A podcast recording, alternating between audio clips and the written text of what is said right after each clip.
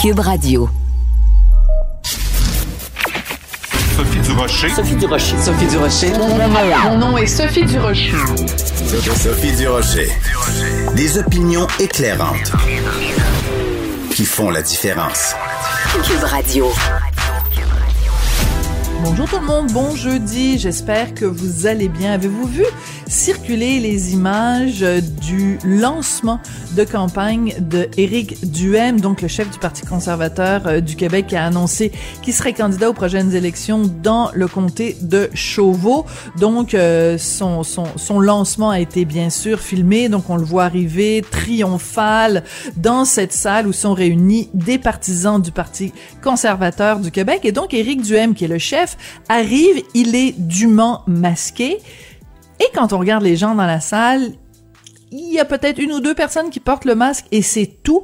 Donc il y a vraiment un contraste entre le chef du parti, Éric Duhem, qui lui porte le masque pour se protéger de la COVID et ses partisans qui ne le portent pas. Donc je lance la question, d'après vous, combien de gens vont avoir contracté la COVID en s'étant présentés au lancement de campagne de d'Éric Duhem sans porter le masque? Bonne question, hein?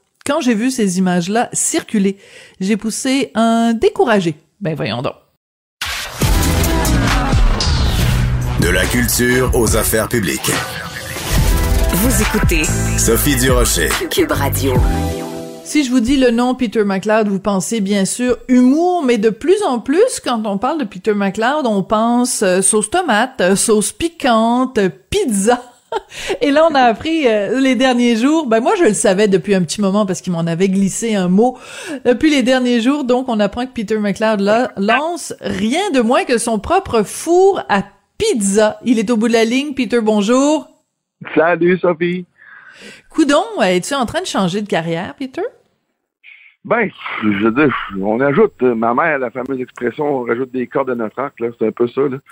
J'ai tellement de plaisir là-dedans. Ben, tu sais, on s'en est jasé pendant la pandémie, on s'envoyait des, des, des, petites photos puis des petits bouts Oui. de vidéos, mais moi, ça l'a amené beaucoup, beaucoup de joie, beaucoup de bonheur. Puis, tu sais, au- autant que autant que faire un spectacle puis voir les gens rire puis avoir du plaisir, autant que quand, quand je fais des, des, des, des, des, nouveaux des nouveaux projets comme ça, c'est con, mais c'est rassembleur.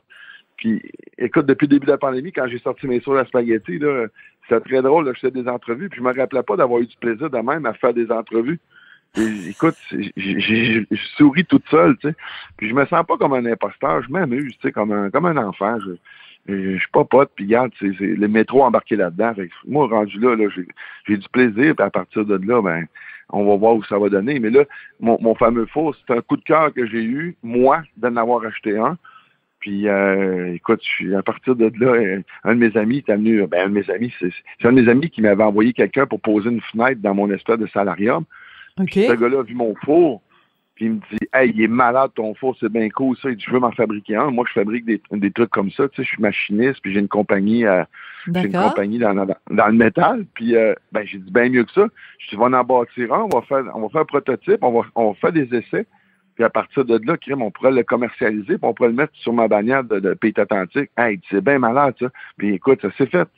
C'est ça qui est le fun. Tu sais, quand on dirait que les planètes sont alignées, là, euh, les choses se produisent, puis j'ai plein d'autres affaires qui s'en viennent. Fait que je suis comme un enfant, là, tu sais. OK, tu vas devenir le Elon Musk de la pizza ou euh, de la bouffe, Ah, mon, de la bouffe italienne. Ça va être mon four, tu peux aller sur la lune si tu veux avec. c'est bon. On va commencer par aller juste sur notre terrasse, sur, sur notre balcon. Alors Ouais, explique-moi ouais, un ouais. petit peu, c'est quoi ce four à pizza? Parce que il faut expliquer aux gens hein, qui peut-être le savent pas. C'est la grande folie. Depuis un an ou deux, euh, la- la- la- l'offre en termes de four à pizza, c'est quasiment à la veille de remplacer le barbecue. Donc, qu'est-ce qu'il a, toi, ton four à pizza, qui est différent des autres offres qu'il y a déjà sur le marché? Euh, premièrement, il est juste au bois. Fait que c'est- moi, mon coup de cœur était là. Ça faisait des Ah. années parce que j'avais eu déjà des petits fours au gaz ou j'en avais même déjà eu un électrique. Puis on s'entend là que ça, ça, ça, ça, ça- ça- pas le même l'expression, ça peut faire la job. Là. Mais au bois, on est dans un autre monde, on est dans une autre catégorie. C'est sûr que c'est très dispendieux, j'en, j'en suis très conscient. Là. Mais je veux dire, c'est une affaire, tu sais, on, on a on n'a pas lésiné sur les détails. Nous autres, ce qu'on a fait, c'est qu'on a regardé tous les inconvénients qu'il pouvait avoir sur pratiquement tous les fours à bois que j'ai pu voir. on a essayé de, de, de, les corriger. Puis les avantages qu'il y avait, on les a pris, puis on les a mis en, je te dirais, on les a upgradés jusqu'à un certain point. Mais ce faux-là, si je peux t'en parler, c'est que c'est c'est la crème de la crème. Écoute, tu peux l'avoir en plusieurs couleurs. Ensuite de ça, euh, nous autres, on l'a fait en l'espèce d'expression, mes amis sont plus capables d'entendre ça, mais le fameux protocol, c'est une peinture qui est cuite sur le, sur, sur, le métal du four. Alors, ben, comme là, moi, celui que j'ai chez moi, il est blanc, un genre de blanc mat. Écoute, il est hallucinant. J'ai la même couleur que le blanc de ma moto. Là. Ça te donne une idée. On vient fou à un moment donné. Mais euh, c'est ça, mais c'est Moi, j'ai toujours rêvé d'avoir un four à pizza qui était de la même couleur que ma moto. Là, je suis sûr qu'il y a beaucoup de gens qui nous écoutent aussi, qui comprennent ce qu'on ressent. Hein? Moi, je veux ben dire, il faut ben, toujours que... Moi, en général, c'est la couleur de mon vernis à ongles avec la couleur de ma robe. Mais toi, c'est la moto et le four à pizza. Écoute, chacun c'est c'est c'est c'est couleurs. Ouais, ça fait bizarre de dire de même, mais c'est parce que c'était un défi un peu que j'avais lancé à Luc, le gars qui fait justement, qui fabrique les fours à Terrebonne. Puis j'avais dit ça, j'ai dit, gars, j'aime tellement ce blanc-là, mais tu vas te le faire. Écoute, c'est n'importe quoi, il l'a fait. Puis on a pris Peter, un, blanc, c'est un blanc, là. T'es en train de me dire qu'il y a un blanc spécial. Je veux dire, blanc, c'est blanc, là? OK, c'est un gars matin qui va expliquer à des filles qu'il y a des différentes teintes de blanc. Hey, arrête, là. J'ai été en relation toute ma vie. Il y a des blancs cassés, il y a des blancs avec d'œufs, il y a des blancs. Écoute, écoute, écoute. Moi, je, ne sais pas c'est qui c'est qui d'œuf, là, mais c'est un beau blanc, mais il est mort. OK, d'accord. Alors, donc, ton, non, mais c'était juste pour te taquiner, pour voir si tu avais ben gardé ton, ton, ton, sens de l'humour. Écoute, euh, moi, ce qui me, ce qui me fait capoter dans ton four, c'est que ta pizza est prête en 90 secondes et on peut mettre deux, faire cuire deux pizzas en même temps. Euh, t'as parlé tout à l'heure du prix. Euh, T'es passé un petit peu rapidement là-dessus. Moi, ce que j'ai vu, c'est 2899 dollars, quelque chose euh, comme ça. Donc, on s'entend que c'est pas euh, la même, le, pas la portée de la bourse de tout le monde. Euh, en même temps, il y a des gens qui payent ça pour un barbecue aussi. Oui, je le sais. Puis, mais en même temps, Sophie, je l'ai juste terminé. J'ai pris un défaut, puis on l'a laissé tout l'hiver euh, devant les intempéries, juste pour voir si, exemple, la rouille pourrait prendre ou n'importe quoi, parce que nous autres, on a vraiment été pour le souci du détail. Et ce four-là, c'est lui que j'ai installé chez moi. Il est, euh, il est intact au complet. Puis le blanc est resté blanc? le blanc est tellement impeccable, il est incroyable. tu me fais rire avec ton blanc. Ouais, ben, tu me fais rire avec ton blanc. Écoute, euh, je, je, je regarde les dernières années, hein, des personnalités connues. Bon, évidemment, euh, il y a Stefano Faita qui fait ses propres, il a ses propres pâtes, ses propres euh, propres vins. Évidemment, il y a des produits Ricardo, mais Ricardo c'est normal parce qu'il est il est dans ce domaine-là, comme Stefano ben Faita d'ailleurs. Mais je regarde récemment la Julie Snyder qui sort sa, sa vinaigrette puis son tofu. Euh, là, il y a toi qui fait tes sauces. Euh, ça me fait un petit peu penser à Paul Newman aux États-Unis qui a fait sa vinaigrette, puis c'est devenu très très très populaire. Mais lui, il l'avait fait pour une cause. Euh, est-ce que les gens, tu penses qu'il y a des gens qui vont acheter ton four à pizza juste parce que c'est le four à pizza Peter McLeod? la question est tellement bonne, mais j'espère vraiment que non. J'espère qu'ils vont l'acheter parce qu'ils vont considérer que ce que j'ai, ce que j'offre présentement, c'est un produit qui est complètement de qualité, si on prend le four en particulier.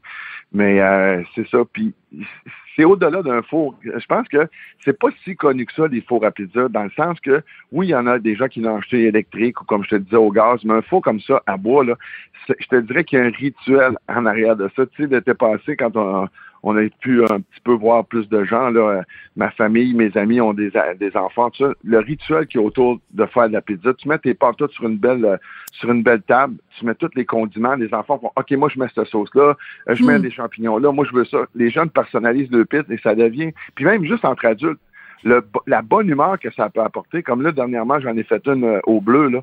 Écoute, c'est, on dirait que c'est pas tout le monde qui l'aimait, là, mais ceux qui l'aimaient, ils l'aimaient très, très fort. Là, Écoute, moi, j'adore ça. Il y a une pizzeria italienne dans la petite Italie où ils font une pizza, euh, c'est chez Dante, et ils font une pizza, ça s'appelle Trastevere, avec du fromage bleu, ben, fait du gorgonzola. Euh, et c'est absolument extraordinaire, mais c'est sûr, c'est pas tout le monde qui aime ça, le bleu, tu sais, du fromage pourri qui sent les petits pieds, là. Pas tout le monde qui aime ça. Mais c'est vraiment, juste te dire, Sophie, c'est tellement rassembleur, sérieux, là, la bonne humeur que ça l'amène. L'année passée, moi, j'appelle tout le temps ça ma planche à bière, mon vieux ponton, là. Puis euh, j'étais aux amis. là, on, on, se fait tout de la pizza. Écoute, je m'étais fait venir des, des, des, boîtes en plus. J'avais des belles petites boîtes euh, exprès à pizza. Là. Tout le monde a fait sa, propre pizza. On a mis ça dans les boîtes, pour on est allé tout manger ça sur le ponton. C'est, je vous le dis, là, c'est moi, là, c'est la, ça m'a emmené tellement de joie, cette espèce de four-là. C'est, c'est, c'est, on dirait que j'ai, j'ai comme voulu euh, faire connaître ça parce que c'est pas nécessairement si connu que ça. Puis je pense que ça, ça a lieu d'être connu parce que je pense que c'est un des mets au Québec que les gens aiment le plus. Une pizza, tu sais, y a-tu quoi de plus simple que ça? Euh, Gaillard, je suis allé travailler avec un de mes amis sur sa voiture, puis on a fait, ah ben, qu'est-ce qu'on fait? Ah, regarde, on va se faire une pizza. Tu sais, tu comprends-tu? Ça fait tellement d'années, on déménage quelqu'un, on fait, ben, pas, on se cassera pas la tête, on se fait de la pizza. Ouais, c'est sûr. C'est un mec, puis en plus, quand tu l'as chez toi, si je te le dis, ça change une vie, jusqu'à jusqu'à un certain point. C'est sûr. Écoute, ça fait plusieurs fois que ça revient dans ton discours euh, depuis qu'on se parle, euh, Peter, que tu dis bon ça, ça m'a amené de la joie, ça, ça m'a amené de la joie. Je peux pas te parler sans parler de quelque chose qui t'amène moins de, de joie. En novembre 2021, euh, on a, euh, tu as annoncé que en fait tu annulais, tu reportais ta, la tournée de ton nouveau spectacle. Le rodage devait commencer bientôt. Il devait y avoir même une première médiatique. Et tu nous as expliqué par le biais de bon de, des communiqués que tu as émis, que c'était parce que tu avais beaucoup d'anxiété à l'idée de remonter sur scène. Donc, je dois te demander comment tu vas aujourd'hui, Peter? Euh, moi, je vais super bien. C'est, c'est, euh, ça peut paraître paradoxal parce que je suis pas quelqu'un qui se lève le matin qui fait de l'anxiété. L'anxiété que j'ai vécue, c'était vraiment par rapport à la tournée. Puis je savais même pas c'était quoi probablement. Bon, et l'anxiété, tout le monde en vit jusqu'à un certain point. Une journée, on, se lève, on est un peu nerveux, on se ronge les ongles, je sais pas. Mais euh, plus que la date arrivait euh, de, la première du rodage ou du spectacle, écoute, il m'a monté une espèce de boule dans l'estomac qui était assez invivable. Puis là, je veux dire, jusqu'à un certain point, il y a quelques années, j'ai quand même fait pas mal de travail sur moi. Je me suis rendu compte qu'il y a quelque chose qui allait pas. Puis à un moment donné, c'est qu'aussi on n'a pas envie de se poser des questions. Puis un, un matin, je me suis euh, assis tranquille, puis j'ai fait OK, je vais me parler, là, c'est qu'est-ce qui se passe? Puis je me suis rendu compte que pendant quelques mois, tout l'été passé, j'ai pas eu de plaisir. J'étais toujours dans la culpabilité. Je me j'allais à mon chalet, puis j'étais en avance sur mes textes, ça allait bien, mais je me sentais tout le temps jamais bien. À nulle part où j'étais, je me sentais pas bien. Puis je me suis rendu, le lien a été facile à faire avec le spectacle. Puis je te dirais que c'est même pas le fait de monter sur une scène, faire rire les gens. C'est vraiment la tournée comme telle qui m'a fait une peur, qui m'a fait vraiment euh, qui m'a fait vivre une anxiété assez aiguë, on pourrait dire. C'est le fait de, de, de, de, de, me retrouver dans une routine qui est une routine que je connais peut-être trop. Euh, de à chaque jour me retrouver assis dans une salle dans, une chambre d'hôtel à quelque part dans le Québec puis mm. attendre que le spectacle commence. Puis dernièrement, je suis allé essayer de, de, de ben dernièrement, c'est vraiment euh, là, là, je suis arrivé, je suis revenu ça fait trois jours. Je suis allé essayer de, de battre mes démons un petit peu. Je suis allé faire deux soirs de spectacle en Floride devant euh, ben, dans une petite salle deux soirs. Ça, ça a été vraiment magnifique comme soirée. J'ai pas la réponse encore si je vais reprendre le collier de la tournée, mais je ah peux non? dire par exemple que non. Mais, mais tu as eu du plaisir en Floride, ah, mais tu sais pas si c'est suffisant. Tu sais pas si c'est suffisant pour le faire euh, de t'embarquer dans une tournée puis d'être parti vraiment pendant plusieurs semaines. C'est exactement là ma réflexion, elle est là. Moi, chose qui est sûre aujourd'hui que je peux répondre, ça, je peux, je peux dire que je suis, convaincu. Je veux vraiment pas disparaître du monde de l'humour. Au contraire, là, je pense que je me sens vraiment bien. Puis l'écriture, puis la créativité, puis avec mon vieux chum, là, Philippe Rivard, on a tellement mm. là, on a à peu près 3h30 de matériel d'écrit. Ça, j'ai encore terriblement de plaisir. Ça va-tu se faire sous forme de, mini-tournée? Ça va-tu se faire sous forme de, d'apparition ici et là, euh, surprise? Je ne sais pas. Là, on va statuer, on va regarder ça parce que sur scène, je me suis vraiment... Euh, le premier soir, ça, je voulais mourir parce que, écoute, ça faisait deux ans que je n'étais pas monté sur une scène. La dernière fois que j'étais monté sur une scène, c'était là, c'était en Floride, en fin de mon autre tournée. Puis mm. euh, il a fallu quasiment se dépêcher à s'emmener parce qu'on voyait qu'en Chine, tu sais, il se passait quelque chose. Puis quelques semaines plus tard, je me suis ramassé isolé chez moi à faire ben la radio pendant plusieurs mois, tu sais. Mais euh, écoute, écoute, écoute, c'était... Puis je, je, blaguais avec les gens de la Floride, tu sais, j'étais là. Là, moi, la dernière fois que j'ai monté sur scène, c'est il y a deux ans. C'est ici, au mois de février 2020. Et là, là. je suis revenu chez moi, je... ouais, ça, puis je disais aux gens, je sais que vous autres, vous n'avez pas vécu ça, mais moi, je me suis retrouvé dans une pandémie mondiale. c'est très drôle. C'est très drôle. Mais tu sais quoi? Tu sais quoi, Peter?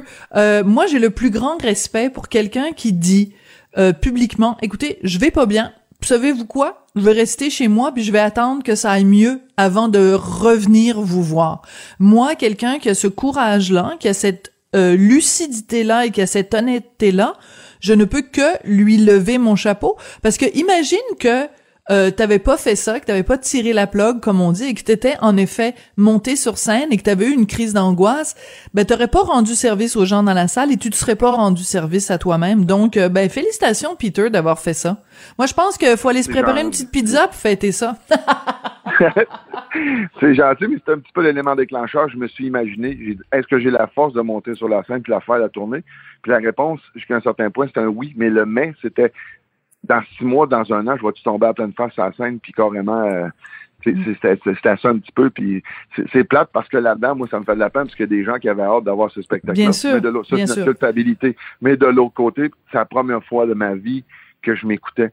Puis je me suis vraiment lancé dans... Tu sais, quand on dit qu'on se lance dans l'inconnu, il y a beaucoup de gens qui disent ça. Ils lâchent une job à, mettons, 50 000, puis ils prennent une autre job à 100 000, puis ils disent, m'en va dans l'inconnu. Ben non, tu te lances pas dans l'inconnu. C'est pas ça, l'inconnu. L'inconnu, moi, je me suis retrouvé. Rapidement, Peter, parce qu'on a vraiment fini l'entrevue. Je suis désolé, je suis désolé. Fait qu'écoute, on comprend que t'as pas quitté une job à 50 000 pour une job à 100 000, mais on rentrera pas trop dans les détails de quel salaire t'as payé. la conclusion, là, vite, vite, dans vite. l'inconnu, il y a des Christy de beaux cadeaux.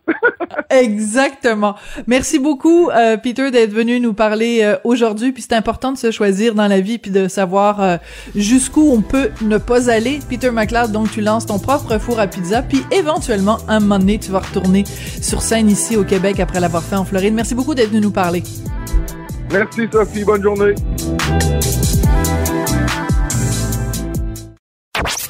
Sophie Durocher. Une femme distinguée qui distingue le vrai du faux. Vous écoutez Sophie Durocher. Écoute, je sais pas comment on pourrait vivre ça, Sophie. Marie-Claude Barrette. Parce que moi, ça m'a fait remonter de vieilles émotions, cette histoire-là. C'est ça, mais, c'est drôle que tu dises ça. Sophie Durocher. Je trouve ça hallucinant. Puis peut-être que ça va faire réfléchir des gens. Absolument. La rencontre Barrette-Durocher. Bonjour Marie-Claude Barrette. Euh, il y a des journées où on a des sujets plus légers. Aujourd'hui, on, on, va revenir sur ce qui s'est passé au CHSLD euh, Aaron. Il y a des témoignages vraiment troublants qui refont surface.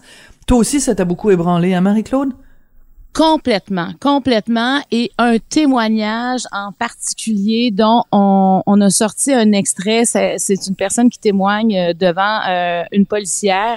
Alors, si tu veux bien, on va écouter un extrait. Elle est infirmière en chef à l'hôpital Lakeshore et elle, sa mère était résidente au centre Aaron. Elle est arrivée là et voici euh, ce qu'elle a à dire sur ce qu'elle a vu. On écoute Sophie Caron. C'était comme de l'impuissance. Mm-hmm. On était tous les deux, là, qu'on se regardait avec les deux ambulanciers, puis qu'on disait, mais ça n'a comme pas de sens. Pas, pas au Québec, pas chez nous. Pas au Québec, pas chez nous. Moi, je pense que ces mots-là vont rester avec moi très longtemps. Il y a des collègues euh, chroniqueurs ce matin ou hier qui disaient on a l'impression que on vit dans un pays du tiers monde. Comment on a pu Marie-Claude laisser des personnes âgées sans bain, sans eau, sans nourriture pendant des jours au CHSLD sans, sans oxygène, hein? il y avait sans oxygène, ouais. sans oxygène, sans changer les lits, sans en leur donnant pas souvent quand ils donnaient la médication, on, on comprend que ils donnaient n'importe qui à n'importe quoi quand ils en avaient. Euh, il y a un couple, la, la, la, dame est décédée, le mari est Alzheimer. Toutes les fois qu'il allait voir la dame, à sa femme, il disait bon, elle est morte. C'est ça n'a pas de bon sens. Ben oui, ils ont laissé le corps de la dame oui, là, oui. pendant des Là, heures. T'imagines, à tout- mais À toutes les fois, il oubliait qu'elle était décédée, puis à toutes les fois, il constatait le décès de sa femme. Je veux dire, des- c'est parce qu'on dirait que c'est sans fin ce qui s'est passé euh, au, au CHSLD. Euh, Aaron, c'est je, moi, je, moi, je, je- regarde ça, puis on dirait qu'il y avait plus de mesures sanitaires dans nos épiceries, Sophie. Pendant qu'on lavait nos épiceries quand on revenait chez nous, ben il y a même pas personne qui lavait ce monde-là. Tu comprends? Pendant qu'on nous demandait à nous de faire un paquet d'affaires, ben qu'est-ce que le gouvernement, qu'est-ce que le SUS? Parce que là, il, il- il faudra. euh, je, je lisais le texte de, de Richard Martineau ce matin dans, dans le journal Le Montréal, Journal de Québec. Tu sais, qui disait une fois de plus, il y aura pas de responsable, mais c- ça. je veux pas croire ça, Sophie, parce que il y a eu beaucoup d'intervenants. Puis moi, juste te faire un petit rappel avant de revenir là-dessus, moi, je me souviens très bien que le 10 avril, François Legault, il y avait ses points de presse quotidiens, a dit, là, on se verra pas en fin de semaine, je prends congé. Tu sais, c'était comme, on prenons congé, là, des points de presse, on va se revoir lundi. C'était, c'était un peu pour nous dire, regarde, ça va bien aller et et finalement, l'article de Gazette sort. Finalement, le 11, un point de presse en urgence. Et c'est comme si c'est là que la gravité de la COVID a commencé. C'est à ce, au moment où on pensait presque que c'était fini. C'était pas ça du tout. Puis on le savait, Sophie, que la COVID touchait les personnes âgées. Écoute, on avait vu l'Italie, on a vu, ah, je dis l'Italie Ben parce oui. que ça a été frappant, mais on le savait, on n'arrête pas de dire ah, tout euh, se passe en Europe avant d'arriver ici. Ben, il aurait fallu apprendre et, regarder nos CHSLD parce que dans ce cas-là, ce qu'on comprend, c'est que dès le 29 mars, il y avait des signaux d'alarme qui sont arrivés en disant on ne peut plus prendre soin de ces gens-là, on a un problème, on manque de personnel, on est pratiquement en perte de contrôle. C'est ce qu'on peut lire dans, Absolument. dans, dans les Et- envois. Et, et toi, tu viens de donner la date du, du 28-29 mars. Et la, cette dame-là qu'on vient d'entendre, Sophie Caron, elle est allée voir sa mère au CHSLD Aaron les 7 et 8 avril. Donc, à partir du 28 mars, les, les, euh, il y a des, des hauts dirigeants qui disent au gouvernement, oui, il y a une situation Aaron, mais c'est sous contrôle, ne vous inquiétez pas, on s'occupe de la situation, on a du monde sur place. Ben écoute, euh, le 7-8 avril, Madame Caron, elle va au CHSLD et il y a personne sur les étages, euh, il y a des gens qui sont déshydratés, il y a pas de médecin sur place. Quand elle essaye de contacter euh, un médecin pour lui dire qu'est-ce que qu'est-ce que je devrais faire, il lui dit ben amène des certificats de décès. C'est ça là quand tu fais la chronologie des événements. Puis je veux revenir sur ce que tu viens de dire, Marie-Claude, parce que c'est le plus important. Qui va payer le prix de ce qui s'est passé au CHSLD, Aaron. C'est pas vrai que ça va, qu'il y a 47 personnes qui vont être mortes dans des conditions exécrables et que personne va payer le prix, qu'il y a personne qui va perdre sa job, qu'il y a personne qui va être blâmé, qu'il y aura pas d'enquête approfondie pour porter des blâmes. Il faut que des gens soient blâmés pour ce qui s'est passé. Mais écoute, c'est une catastrophe humaine, ce qui s'est passé au centre Aaron. Et et les gens étaient au courant. C'est pour ça là, c'est c'est pas vrai que quelqu'un est arrivé une journée puis ah voilà, non. Il y a eu des avertissements. Sais, la PDG Lynn McVeigh dit le 7 avril, elle est au Suisse, elle dit nous craignons pour la sécurité de nos résidents. Là, c'est rendu le 7 avril, mais ça fait quand même plusieurs jours. Et quand on, on lit tout le témoignage euh, de l'infirmière en chef euh, du Lakeshore, Sophie Caron, elle dit que sa mère adorait ce CHSLD-là. Et c'est à partir du mois de d'octobre, novembre, que les choses ont commencé à changer, que la nourriture était moins bonne, que le personnel là, parlait de moins en moins français, que elle, elle- disait, tu sais, que ça changeait. Je pense qu'il y avait moins de monde. Et ça sentait ça- l'urine, ça sentait l'urine dans Oui. les corridors, t'imagines-tu? toi? donc, ça, c'était avant la pandémie, là, euh, quand on parle de l'automne, et ça s'est fait. dégradé. Donc, il y avait déjà quelque chose qui allait pas dans ce centre-là. Et quand, euh, quand elle, c'est quand même, je veux répéter, c'est une infirmière en chef, elle en a vu, là. Tu sais, quand tu travailles dans un hôpital, c'est pas comme nous qui étons, sont pas habitués de voir euh, des gens malades au quotidien, c'est pas notre, c'est, pas notre travail. Mais elle, elle a dû sortir du CHSLD Aaron parce que c'était trop, c'était trop épouvantable tout ce qu'elle voyait. Alors on peut imaginer comment c'était épouvantable si elle qui, qui est infirmière en chef trouve ça insupportable. C'est c'est mais moi je ne peux pas croire puis surtout bon euh, écoute, il y a quand même une commission d'enquête là qui qui, euh, qui qui fait son travail, hein, le- la- c'est-à-dire une enquête du coroner, plutôt euh, Ganel Kamel. Euh, et depuis le début de cette euh, de, de ces de ces témoignages, on est toujours étonné d'en apprendre. Mm. Là, c'est parce qu'on nous dit que la ministre McCann et la ministre Blais avaient été mis au courant avant le 10 avril que ça n'allait pas. Et là, c'est comme la nouvelle affaire là qui qui est là on demande la démission, mais honnêtement, moi c'est pas tant la démission c'est que ça prend des responsables. Tu démissionneras après, mais là, faut témoigner. Là, faut dire les affaires. Pourquoi t'as pas parlé? Tu sais, il faut comprendre pourquoi on a abrié ça. Comment, Est-ce qu'ils s'attendaient à ce que ça allait s'évaporer, euh, puis qu'on ça allait disparaître, puis qu'on allait je veux dire, on n'allait pas entendre parler de cette catastrophe humaine-là. La mère de Sophie Caron a contracté la COVID Mhm. dans ce centre-là. Elle a été hospitalisée. Elle est décédée le 16 avril, quelques jours plus tard. Alors, on peut imaginer la colère, la peine, parce que elle, elle ne pouvait plus aller voir sa mère au CHSLD on- à cause du confinement, à cause des mesures sanitaires. Et sa mère, des journées, ne mangeait pas, n'avait pas ses médicaments contre la douleur. Elle essayait de rejoindre des gens au CHSLD et personne ne répondait. C'est l'horreur. Donc, c'est, mais c'est certainement pas la seule à qui c'est arrivé. Ces gens-là ont dû faire des plaintes, j'imagine aussi. Tu sais, je pense qu'au fil du temps, on va, on va découvrir ça, que quand tu peux, tu peux même pas rentrer pour aider ta, ta- ton parent qui est là ou un membre de ta famille. Euh, oui, c'est l'horreur. Et, et je me dis comment, alors que là, il y a quand même des preuves, il y a des échanges de courriels, il y a des textos, il y a, il y a des échanges qui se sont faits, il y a des témoignages.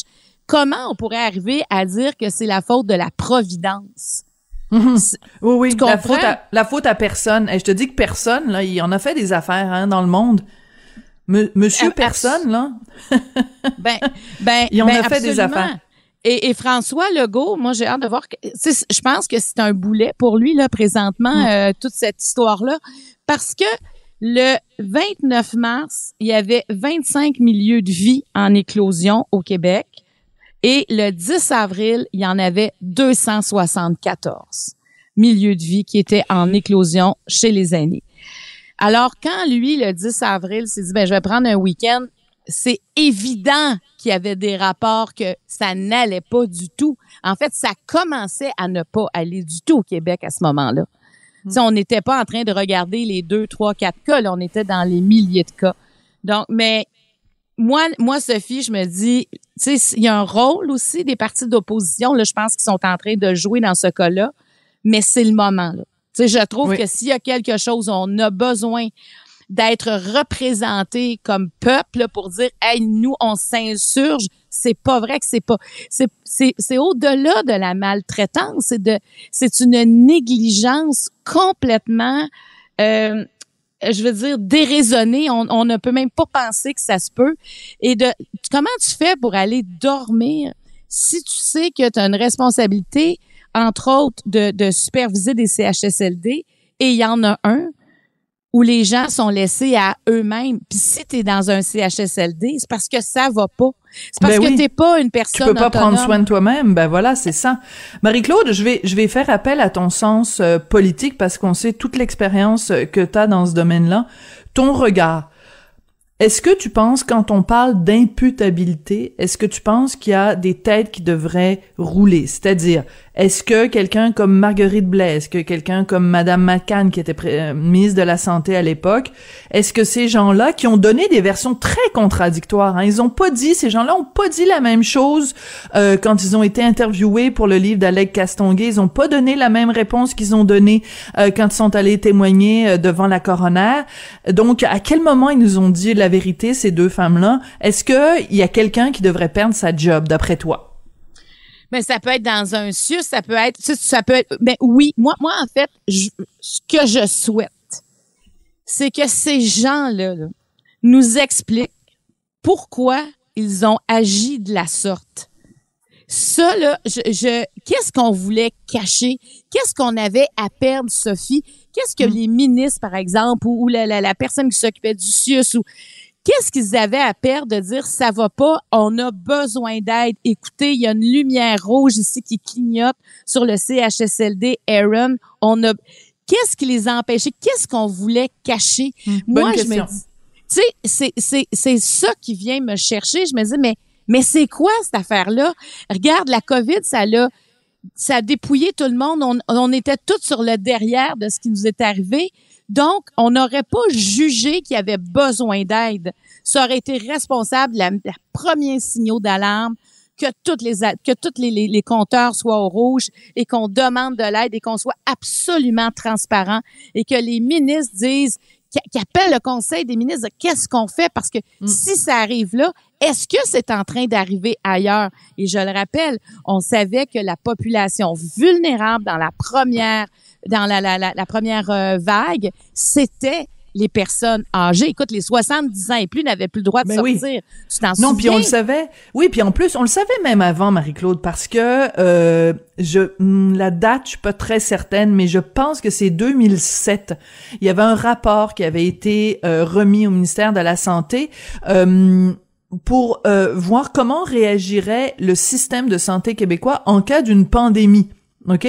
Et dans ce rapport-là, euh, on, on dit bon c'est quoi les points faibles? Qu'est-ce qu'on devrait faire? Ironiquement dans ce rapport-là on dit la première mesure à faire c'est d'imposer le masque etc c'est quand même assez ironique mais bref dans ce rapport-là on dit clairement que les populations les plus vulnérables c'est les gens dans les RPA et dans les CHSLD donc on le savait depuis 2007 que en cas de pandémie au Québec pourquoi on n'a pas ressorti ce rapport-là en 2020 pourquoi les rapports au Québec dorment toujours sur les motadines de tablettes?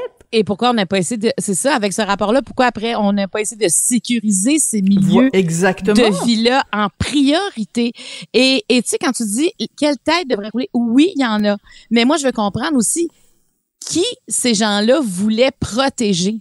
Hmm. Pourquoi t'assumes pas ta responsabilité? Puis oui, vivement l'imputabilité, parce que si on exerce ce, ce devoir-là qu'on a de rendre des gens imputables dans n'importe quel milieu, Sophie, quand ça fait pas, quand tu fais une erreur, ben tu perds ta job. Tu sais, on te retire tes fonctions.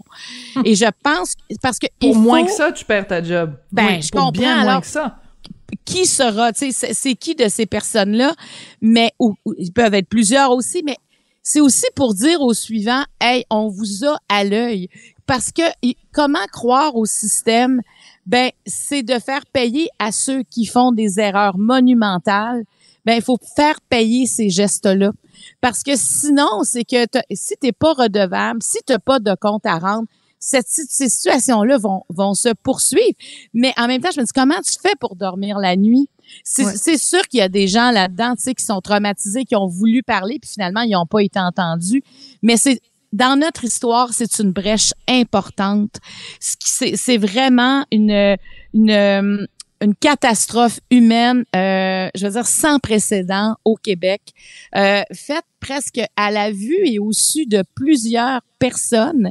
Euh, c'est ça qui est unique dans ce cas-là, c'est que plusieurs personnes, Sophie, qui avaient des pouvoirs décisionnels, des pouvoirs d'améliorer, de changer les choses, d'intervenir, ben ça n'a pas été fait. En tout cas, si ça a été fait, c'était vraiment pas à la hauteur des besoins quand on regarde le résultat et quand on entend Sophie Caron, que ça, ça déchire le cœur d'entendre ce témoignage-là de cette femme qui a perdu sa mère finalement aussi suite à la pandémie puis suite à, sa, à son passage au Aaron.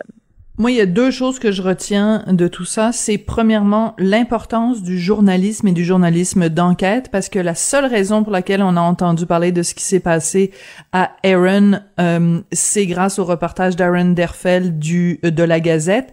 Et on peut vraiment dire, c'est vraiment un article qui aura fait changer la face du Québec parce que ça t'imagines tout a déboulé à partir de ça et n'eût été de ce reportage d'enquête d'Aaron Derfel peut-être qu'aujourd'hui on, on le saurait même pas, ça aurait été passé une statistique parmi d'autres. Et la deuxième chose que je retiens, moi, de toute l'affaire Aaron, c'est la lourdeur de la bureaucratie. Quand on lit là-dessus, Marie-Claude, puis qu'on se fait dire par quelqu'un à la tête d'un sus, euh, ben oui, mais on pouvait pas intervenir parce qu'on n'avait pas les pleins pouvoirs, parce qu'il fallait demander l'autorisation de X puis d'Y de machin.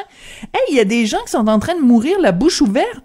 Vous êtes en train de me parler que ça vous prend un petit papier bleu autorisé par le dépar- département 42, puis que le département 42 doit appeler le département 43 pour avoir une autorisation?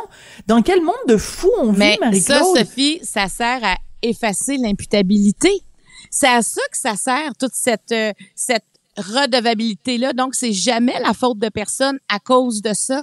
Parce que cette personne-là va dire, moi, j'avais les mains liées. Ils vont aller voir la personne qui liait les mains. Cette personne, oui, mais moi aussi, j'ai les mains liées. Tu Exactement. comprends? Et ça Ouais. fait que tout est dilué. Donc, il n'y a jamais personne qui a une responsabilité franche.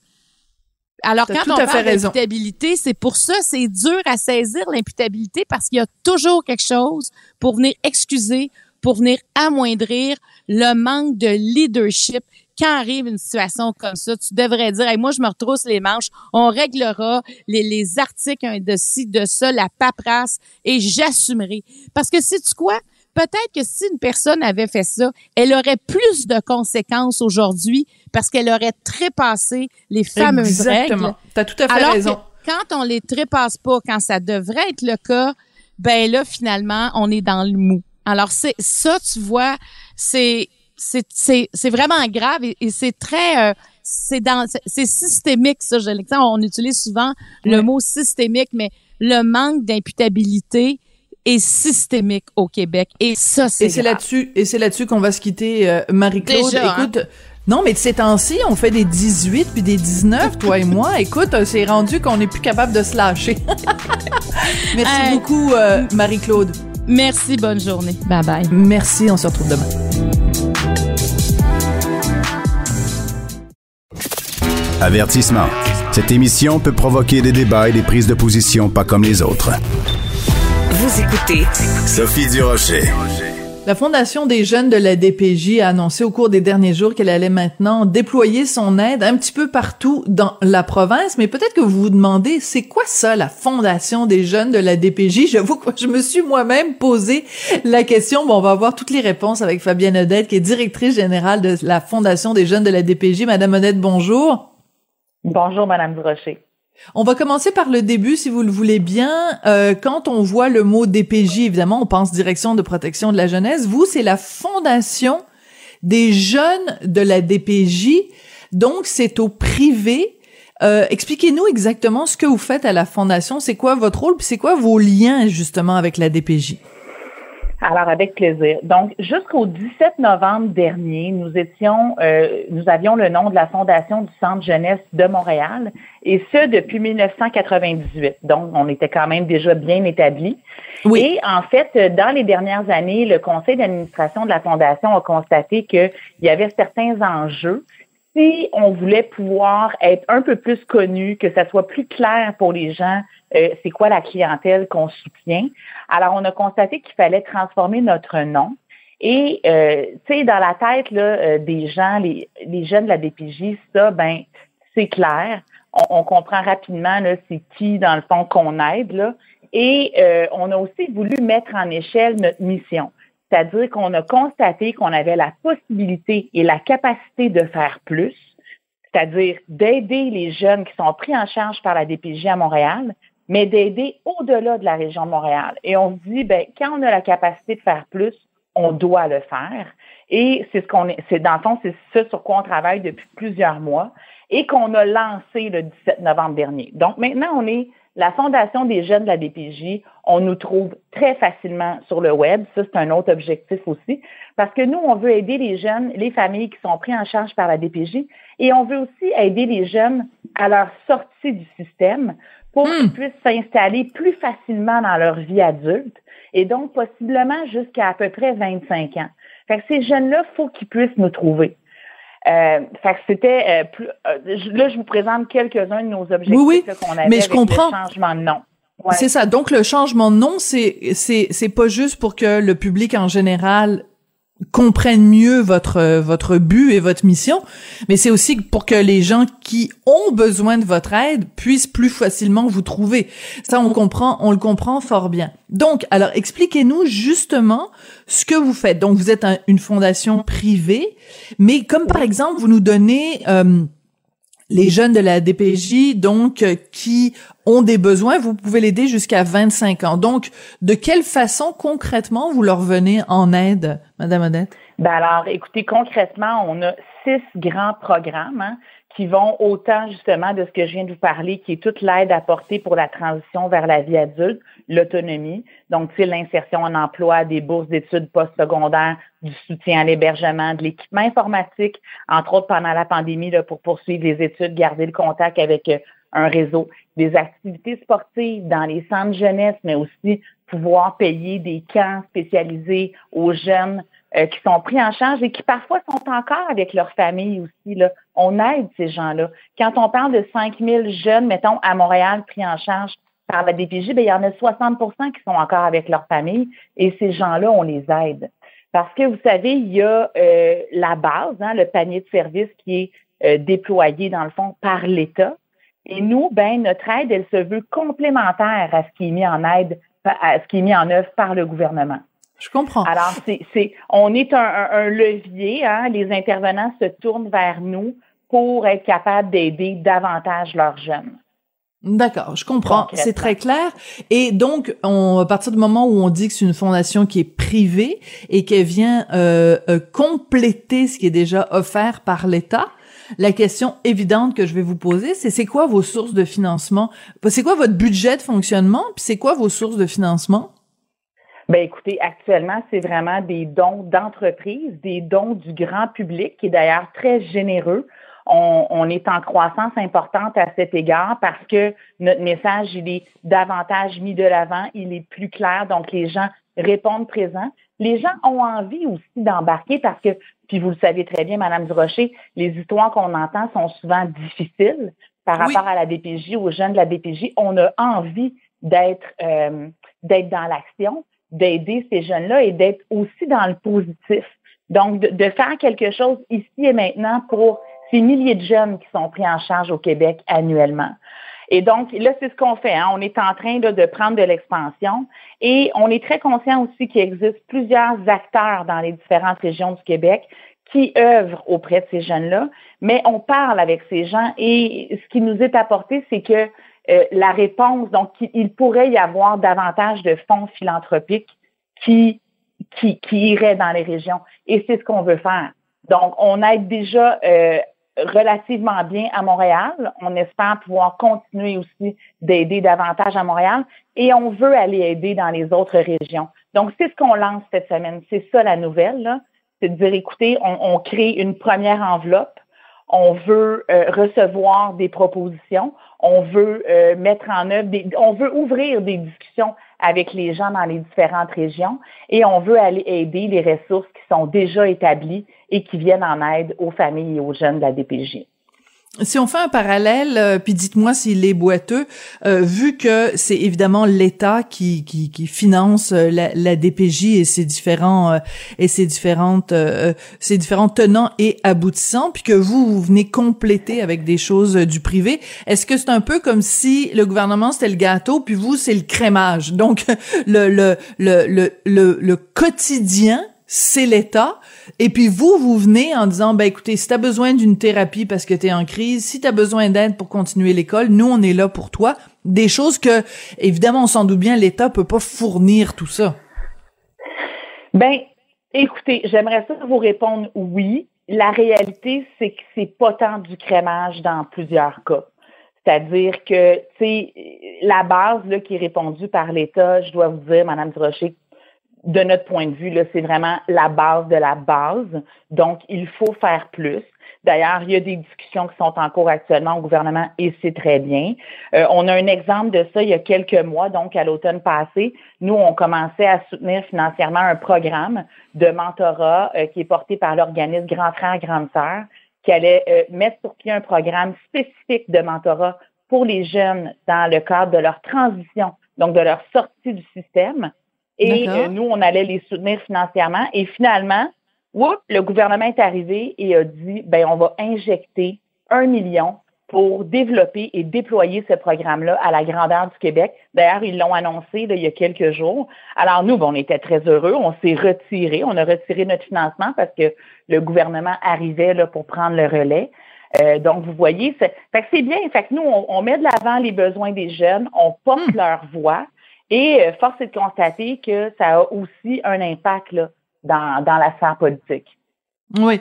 Alors j'ai quand on a reçu votre votre communiqué, on a vu que c'était Anaïs Favron qui est porte-parole de la Fondation des jeunes de la DPJ. C'est un excellent choix de porte-parole parce que en effet, euh, bon, on, l'associe beaucoup. Euh, je pense que les jeunes l'apprécient euh, beaucoup. pourquoi vous avez choisi vous de, de prendre Anaïs Favron comme, porte-parole? D'ailleurs, on aurait ben beaucoup aimé lui parler aujourd'hui. Elle était pas disponible. Là, c'est pas parce que j'ai pas envie de vous parler, Madame Odette, mais en général, quand on a un porte-parole, c'est la personne qui porte la parole, donc je comprenais pas très bien pourquoi elle n'était pas libre euh, aujourd'hui pour venir nous parler, mais c'est un autre dossier, j'imagine. Peut-être que, peut-être que, je sais pas, il y a peut-être des raisons pour lesquelles Anaïs Favron veut pas me parler là, mais Non, non, non. Ben, en fait, la raison pour laquelle on l'a choisi, c'est toutes les raisons que vous avez évoquées, Madame Durocher, et aussi parce qu'elle a clairement dit en ondes à la télé, à l'émission La Tour de Patrick Huard, qu'elle elle rêvait de pouvoir faire plus pour ces jeunes-là. Et, ah, c'est comme ça que ça a ben, commencé? Ah oui, tout à fait. Et Hein? nous, on l'a entendu. Ouais. Alors, on l'a entendu, on a été frappés parce qu'au même moment, on était en recherche de porte-parole. Et C'est on, bon, on l'a contacté. Oui, on l'a contacté, puis notre directrice des communications lui a dit ben écoutez, euh, Madame Favron, voulez-vous qu'on vous aide à réaliser vos rêves? Et elle a été charmée, d'ailleurs, elle, elle le raconte souvent en ondes, là. Euh, et, euh, et voilà, c'est comme ça que ça s'est fait. Ça n'a vraiment pas été compliqué, là. Ah, ben je ça, suis c'est que ça va formidable. nous faire plaisir de venir vous parler, là. Bon, parfait. Écoutez, euh, donc, euh, mettons que moi, je, je vous écoute là aujourd'hui, puis je trouve que vous êtes, euh, vous nous, vous nous vendez bien ça, vous nous donnez euh, vraiment euh, euh, envie de, de, de mettre la main dans notre portefeuille puis de donner des sous pour euh, la, la, la fondation des jeunes de la DPJ. Comment comment on sait euh, de, de quelle façon notre notre argent va être utilisé? Est-ce qu'on peut dire par exemple bon ben moi euh, je trouve que ces jeunes là ils ont vraiment besoin de de de d'aide euh, avec la thérapie. Est-ce que je peux dire ben, ben, mon don moi je veux spécifiquement que ça aille pour de la thérapie ou moi je veux que ça aille spécifiquement pour les aider à se trouver un logement? Est-ce que ça fonctionne comme ça ou c'est on vous envoie des sous c'est vous qui départagez les, les le financement selon les besoins sur le terrain? Ben alors, la bonne nouvelle, c'est que les deux options sont possibles. Alors, quand les gens entrent en communication, en- entrent en communication avec nous, euh, ah, puis je l'ai dit, hein, c'est des entreprises, des individus, des fondations qui, qui nous donnent. Euh, soit on, on communique ensemble et on décide que c'est un don qu'on appelle dédié à un programme en particulier et pour lequel nous, on va faire des rapports très détaillés sur l'utilisation des fonds. Ou encore, les gens vont dire, ben, on laisse ça à votre discrétion, on soutient la mission générale et puis, euh, utiliser les fonds de la manière que ce sera requis euh, dans les prochains mois. Donc, euh, les, deux options sont possibles, puis je vous dirais, on est pas mal dans du 50-50. là. 50% des donateurs vont faire des dons dédiés et environ 50% des dons généraux. De quelle façon la pandémie a eu un impact sur les jeunes de la DPJ? Dans quelle mesure les besoins ont augmenté ou ont été différents euh, pendant ces deux dernières années de pandémie? C'était des besoins qui étaient, en- ils sont toujours urgents, ok? Puis nous, c'est ça notre notre comment dire, on est une organisation qui se veut très agile et qui répond à des besoins rapidement, des besoins qui sont précis et personnalisés. Là, avec la pandémie, ça s'est accentué euh, davantage, c'est-à-dire qu'on recevait encore plus de demandes de soutien et pour des besoins qui étaient encore plus urgents. Sais, on le sait, on en entend parler depuis plus de deux ans là maintenant. Toutes les personnes qui étaient déjà vulnérables avant la pandémie le sont malheureusement devenues encore plus avec cette crise-là. Et donc, euh, tu sais, on parle d'enjeux financiers majeurs, euh, on parle d'enjeux de santé mentale, euh, euh, euh, d'isolement. Euh, je veux dire, les activités, par exemple, dans les centres jeunesse étaient devenues très, très, très limitées. Alors, nous, on a injecté des fonds pour faire toutes sortes d'activités spéciales. On a injecté des fonds pour acheter beaucoup de matériel sportif parce que là, fallait, euh, fallait revoir l'ensemble des façons de faire là, au quotidien dans la grille horaire de ces jeunes-là. Euh, je vous dis, on a été euh, très créatifs. On a équipé les centres jeunesse et les jeunes euh, d'équipements informatiques, là, je vous dirais, de manière massive. Euh, Intéressant. Oui, parce qu'on a tous, Là, parce qu'il y avait de Oui, l'éducation à distance, euh, ben puis même du travail à distance, puis même du contact à distance aussi pour euh, juste être en contact avec les proches et tout ça. Donc ça s'est fait beaucoup par euh, le fameux Zoom ou le fameux Teams et compagnie. Là. Tout à fait. Et là, vous voyez, encore aujourd'hui, on n'en est pas sorti de cette crise-là. Là. Encore aujourd'hui, on, on se fait dire régulièrement, là, quotidiennement, mon équipe, euh, par les intervenants, que la situation euh, pour euh, réussir à se nourrir pour les jeunes qui sont présentement en transition vers la vie adulte, c'est terrible. Tu sais, on le sait, vous et moi, là, le prix de la nourriture, le prix Oui. du logement, du transport, L'inflation. euh, c'est hein, c'est c'est- c'est significatif. Alors, imaginez quand vous avez très peu de réseaux, que vous, vous essayez de vous installer dans votre vie présentement adulte, que vous avez des, des factures à payer, du transport, mettons euh, particulièrement à Montréal, puis dans les grands centres, là, c'est encore plus cher. Alors, présentement, on a même des intervenants de la DPJ qui vident leur congélateur pour réussir à nourrir ces jeunes-là. Donc, nous, on cherche actuellement des partenaires pour avoir de l'aide supplémentaire pour les aider à arriver financièrement. Euh, mais ça ne nous empêche pas d'être capable de déployer aussi de l'aide actuellement au-delà de Montréal. Oui, je comprends. Euh, Puis c'est donc, vraiment, euh, euh, c'est vraiment là que ça devient intéressant parce qu'on on comprend que euh, le, le euh, quand même une majorité des besoins c'est Montréal parce que c'est quand même la plus grande ville euh, au Québec. Donc euh, juste en termes de de pourcentage et de population et de démographie, c'est sûr que c'est là que ça se passe. Ça veut pas dire qu'il y a pas de besoin à l'extérieur. Au contraire, et c'est là que vous devenez euh, extrêmement important. Juste revenir brièvement, vous nous avez dit il y a des intervenants de la DPJ qui vident leur propre congélateur pour nourrir des jeunes qui partent en appartement? Oui, c'est des témoignages que, qui nous ont été faits là, ces derniers jours. C'est terrible. C'est Ces absolument. ils ont tellement un grand cœur, là. Vous savez, c'est, euh, des missions qu'ils ont. C'est, pas des emplois, là. C'est, au-delà des, des heures ouvrables, là. Hmm. C'est en On effet un témoignage euh, très troublant, donc euh, ça, ça nous encourage aussi à euh, donner des sous pour euh, les organismes qui viennent en aide justement aux jeunes de la DPG pour venir compléter ce qu'offre euh, déjà l'État, même si on sait que les ressources sont limitées. Donc, euh, Francine Odette, merci beaucoup d'être venue euh, nous parler euh, aujourd'hui. Euh, Fabienne Odette, directrice générale de la Fondation des jeunes de la DPJ. Donc, je vous le rappelle, c'est une fondation privée qui est pas liée à la DPJ en soi, mais qui vient compléter euh, les besoins et ils sont immenses euh, des jeunes euh, de la DPJ et, et jusqu'à l'âge de 25 ans. C'est ça qui est formidable parce qu'on le sait que c'est ça la question. Après 18 ans, euh, il n'y a pas de prise en charge. Donc, c'est là que vous intervenez. Merci beaucoup, Madame Odette. Merci de nous avoir donné ce temps pour mettre de l'avant une cause si importante. Bonne journée. Merci beaucoup. C'est comme ça que l'émission se termine. Merci beaucoup. Merci Madame Odette. Euh, Merci aussi à Rémi Poitras à la mise en onde. Merci à Julien Boutillier à la recherche. Merci à vous d'avoir euh, été là aujourd'hui.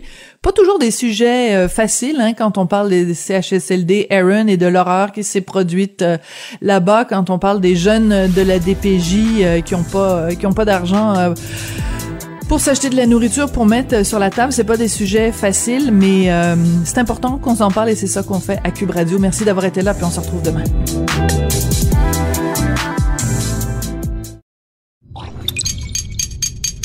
Cube Radio.